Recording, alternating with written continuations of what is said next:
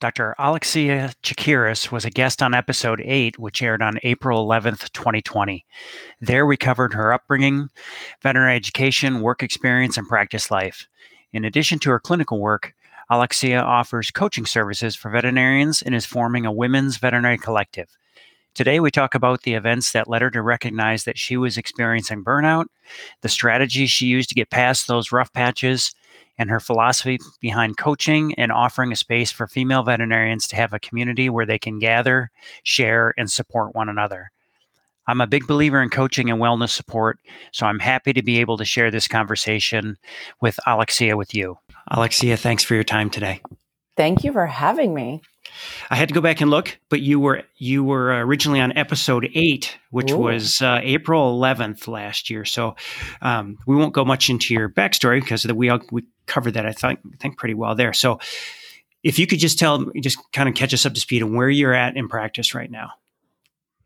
Right now, due to you know pandemic action, I'm still in practice, but I did cut my in office hours. So my practice is still exclusively holistic.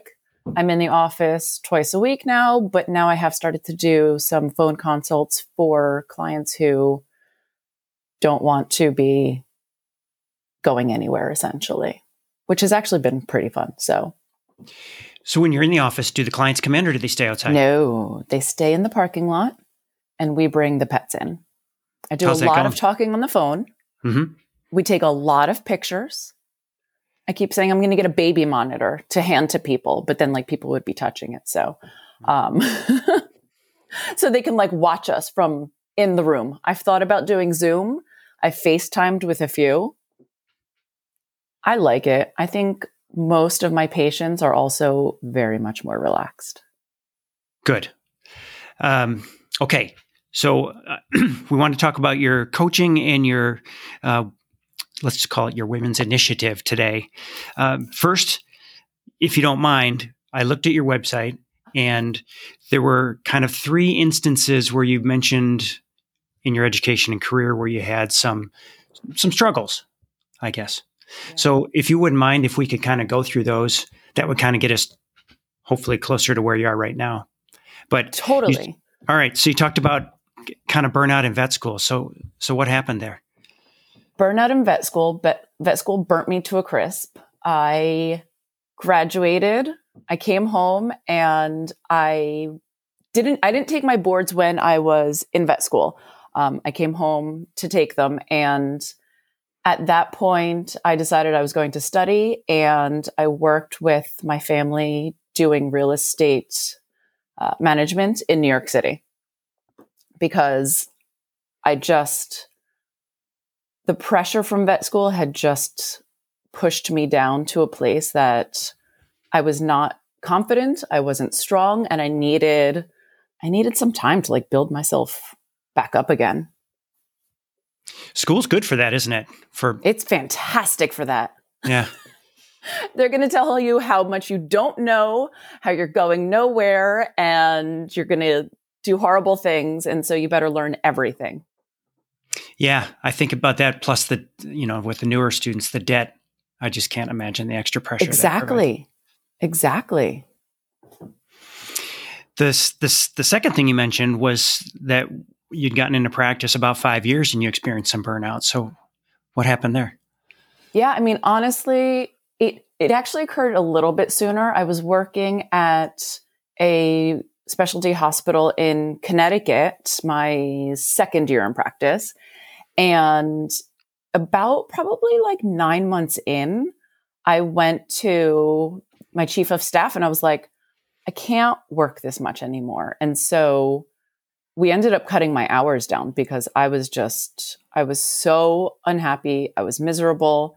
Um, and so we did, we cut my hours down, but then my grandmother passed away, my dog passed away, and I went back. They literally had to call me and say, You have to come back to work. And I was like, I can't do it. And I went back for a month and then I quit. That was it. And then I moved back to New Jersey. So the reduction in hours wasn't really a, I mean, that it was not cure. enough. Exactly. Yeah. Exactly. I yeah. mean, you had did you have a plan in place of what you were going to do when with that? You know, being just did you think just being away was enough, or was there That's something what else? I thought, right? Like I thought just having some more time not in the practice would do it. And then kind of the same I had to repeat the lesson a few times to really learn it, right? So I had to ultimately learn because then it happened again. Um, like, yeah, another three or four years after that. And I took a month off at that point. And it was then that I realized that just taking time away is not going to solve my problem of being unhappy, super stressed, feeling like I don't have enough time, having no patience with my children, and just general burnout, unhappiness. And my body was starting to freak out as well. I imagine a lot of people think that's the that's a solution. It's just to mm-hmm. have the time, but man, I think you got to have a strategy. Yeah. You know, definitely. So you changed your practice, you changed your life a bit. So what extra things did you add in to help you with that? I, I think that's pretty important. What you said about, you know, most people I think push through and say, okay, when I'm get to be in a so you know get to be an owner, and then maybe when I get to retire, I'm gonna just going to push and push and push until I retire. But that doesn't work, or at least not now. I don't think. No, it like it definitely doesn't work. And obviously, I'm a slow learner, and it took me a few episodes to realize that. And I had to realize that I had to start with listening to my body, and my body was telling me I was going about things the wrong way. I had nothing for myself, and I was giving out of the proverbial empty cup. So I had to, I had to I can't even say relearn. Maybe as like children, we learned that we need to take care of ourselves and put ourselves first, right? So yeah. that then we have something to give. I had to relearn that lesson essentially. And I still have to remind myself of that, that I need to fill my cup so that I have something to give my children. I have something to give at the office because when I'm coming in fully depleted and have nothing to give, then I'm not a good vet. I'm not a good friend. I'm not a good mother. I'm not a good wife. I need to take care of myself, which it can be a really tough lesson to learn because I think we're all taught that taking care of yourself is selfish in our society, at least. Yeah, agreed. So, so what things did you do?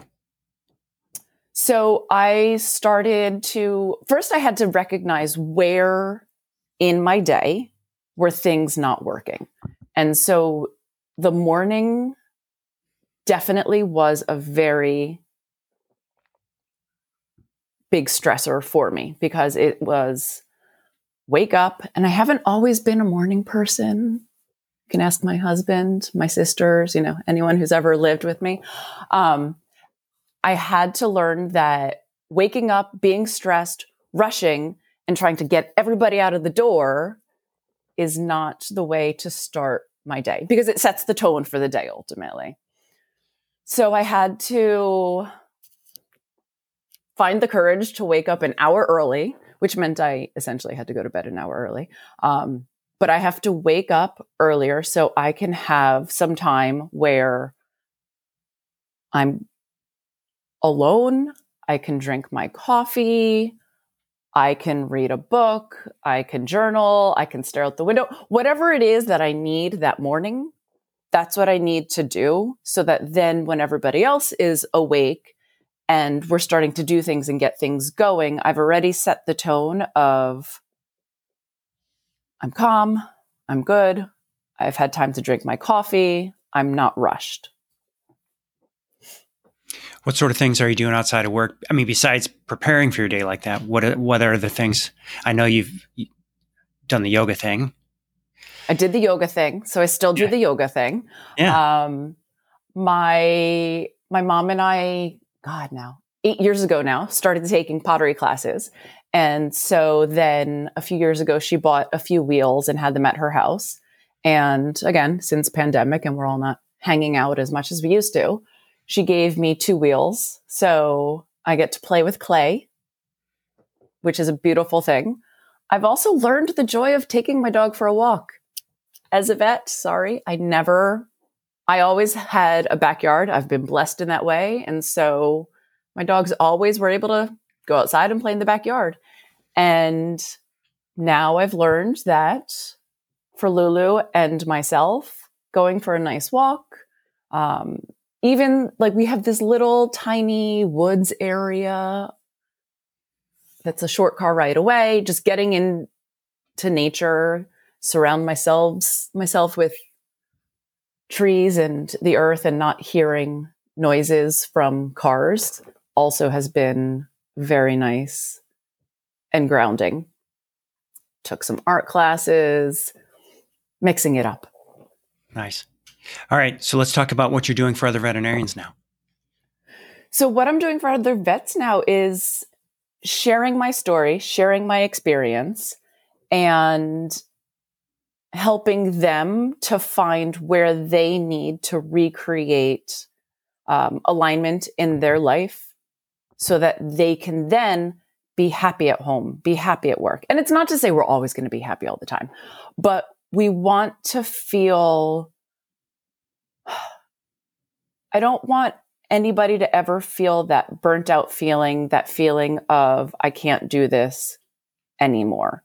And so I feel like I've been through it enough that now I can help you to identify where is it that you're struggling in your life and get clear about how do you want to feel on a daily basis and what do you need to do to feel those feelings and sometimes it's just a matter of having that support system outside of whatever your current support system is and, and having someone who understands and has been through the same struggles so that um, you don't feel alone because a lot of the time I feel like it's this thing of, I don't know where to go. I don't know what to do. It's just me because not everybody's talking about it. And then, like we were saying, you just kind of keep going. I've had a client who's a veterinarian. They come in the other day and they have a young associate who's been in the practice for a year, just out of school. And, you know, even though she was having regular mentoring sessions, all of a sudden now doesn't want to be in clinical practice. You mm-hmm. think, you know, I guess that that happens, but you know, with all of a sudden she's kept that bottled up for who knows how long. Oh, I'm fine. I'm fine. I'm fine.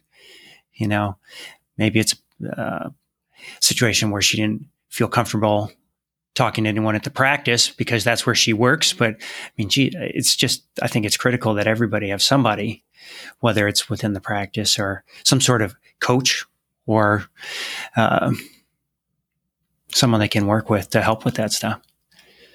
Yeah, it, it's it's so it's so important, and I know for myself, I didn't know where to turn to to get that guidance and and help me really get clear on things. And honestly, it did start with a coach who had no idea about veterinary medicine, and I learned so much from working with her, and I've worked with other coaches since but I did find that there would be certain situations where, you know, let's say there would be a call and it would be in the middle of the day. And I was like, guys, I work, I have a practice. I can't, you know, just drop things to get on a call. And so there are little nuances that it's nice to have someone who understands the way the profession is at this point.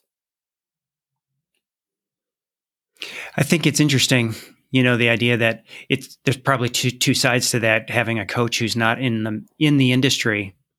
Yes they don't understand that you're seeing patients and can't drop everything in the middle of the day but i bet it's pretty refreshing to hear things from someone outside the industry that you know we think we're pretty special and we're not you know if in some instances we're not. Oh yeah exactly. And and it's that thing of you can't see you can't see solutions to a problem if you can't see that there's a problem, right? So why couldn't I block off an hour in the middle of the day to get onto a call? shouldn't be a Yeah. problem, right? Like, Yeah. why not? Why can't we do that? We've been taught, like, we practice medicine how we practice medicine, right? And this is the way we've always done it, and this is the way we do it. Well, maybe we need to now sit back and say, this isn't the way. And I don't know what the new way may look like, but that's also where coming together and sharing our stories and experiences, we can say, this isn't working. And maybe someone out there has changed it somehow, right? And we can say, oh, that's a great idea. Maybe let's try that. Or we start there. We've all worked in group projects, right? Like you start and then someone else has an idea and then someone has a light bulb moment. So it is that thing of how can we start to make some changes? And you make a great point that having someone outside can help to open your eyes to things where before this is just the way you do it. And why would we do it any different? Oh yeah, I um, I was a work study student in school, and I worked with someone in in preventive medicine, and they were involved with one of the first studies of the health and welfare of female veterinarians, and a lot of drugs and a lot of drinking. Mhm. You know, that's Yeah. probably that's just the way we did it. Yeah. You know, and I imagine that still persists a lot of trying to escape from the pressure without really looking at what can yeah, why why do we have to keep doing it the way we've always done it? Mm-hmm. Yeah. No, exactly. So you're offering group coaching, one-on-one coaching, yes to both. What? So mostly one on one, but I am starting a collective so that we can, you know, so that more people can come into the conversation so that we can actually get to know each other on a personal level. Because I also feel I've met other women vets at different conferences, um, but I've really not been able to get to know many of them, you know, maybe one, two, or three here and there. But I think if we could really get to know one another on a personal level, and especially in like a local region where we're not seeing each other's competition, we're here as women, as veterinarians to support each other. And and we don't have to see it as, oh, I can't really become friends with you because like we work at competing practices can we see it as a I know her on a personal level. She's great and she's a fantastic vet and I love that about her and we can share our stories and we kind of get rid of that competition component of things. And I think that by bringing everybody together and getting to know each other, we can then start to share where we're struggling. We can share where we're thriving and and really look at how are we spending our time? How do we want to spend our time? And and how can we grow as individuals to then grow as a collective and within veterinary medicine to make the profession thrive again because i feel like we're on this path of a downward spiral of chronic burnout, depression, and I mean, we all know about the suicide rate. So my goal is that I can, that we can come together in a collective, in a safe space, share our stories and, and really see where we need support. And then as a collective, provide the support.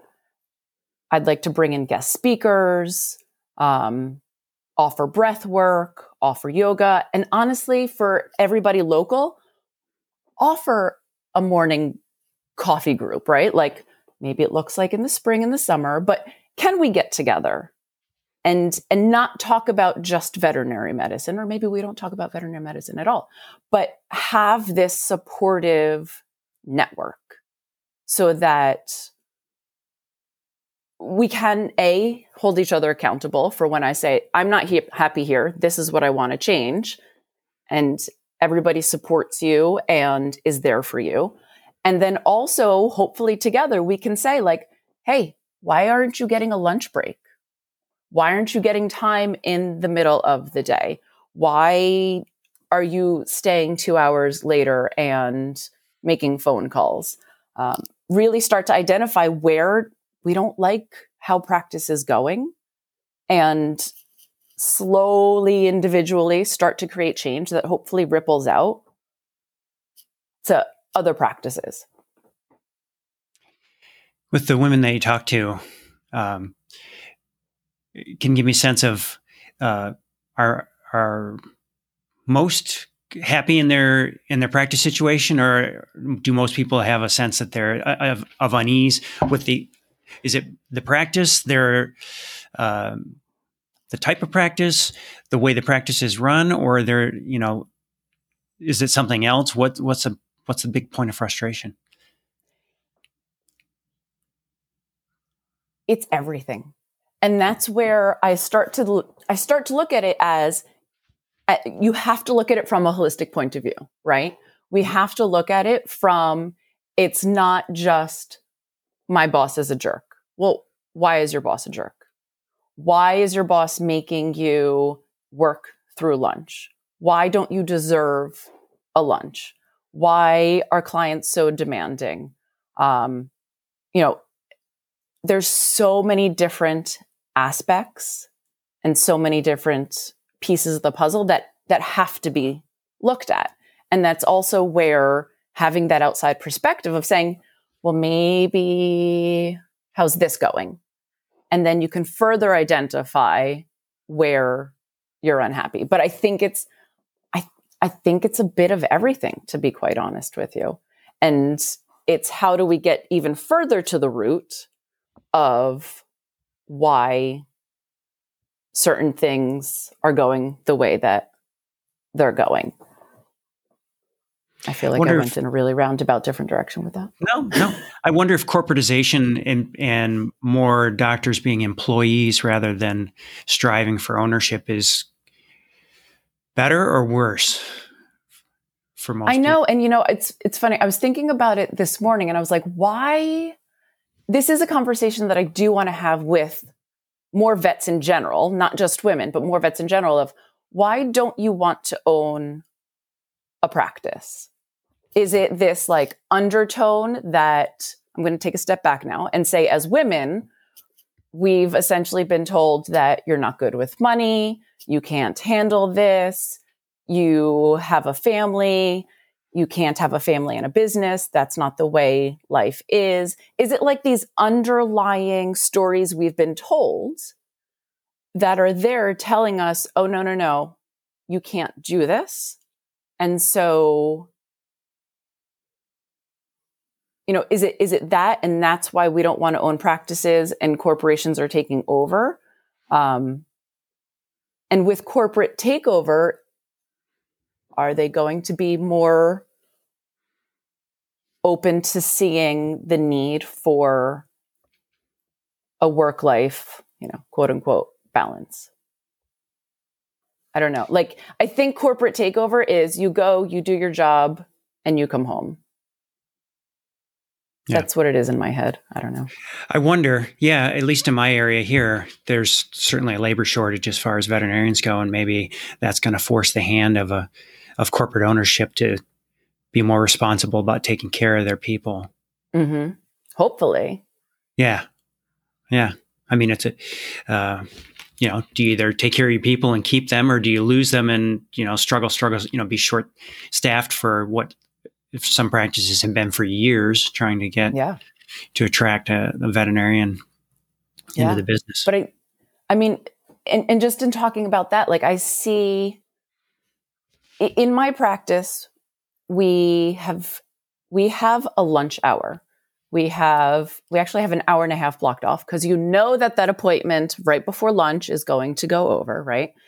And we have a spot kind of in the middle of the afternoon where maybe it's homage to my british veterinary university study um, but like taking a little break in the middle of the afternoon and and i see i see practices who are constantly going through vets, constantly going through technicians, or like you said, are shorthanded. And a lot of these practices are not actually sitting back and looking at why are people leaving? And I think something as simple as saying you are worth getting a lunch break is huge. Yeah. So there's little, you know, like I don't think I don't I think if corporations were smart, they will start to look at what do what do their employees really need so that they have something to give.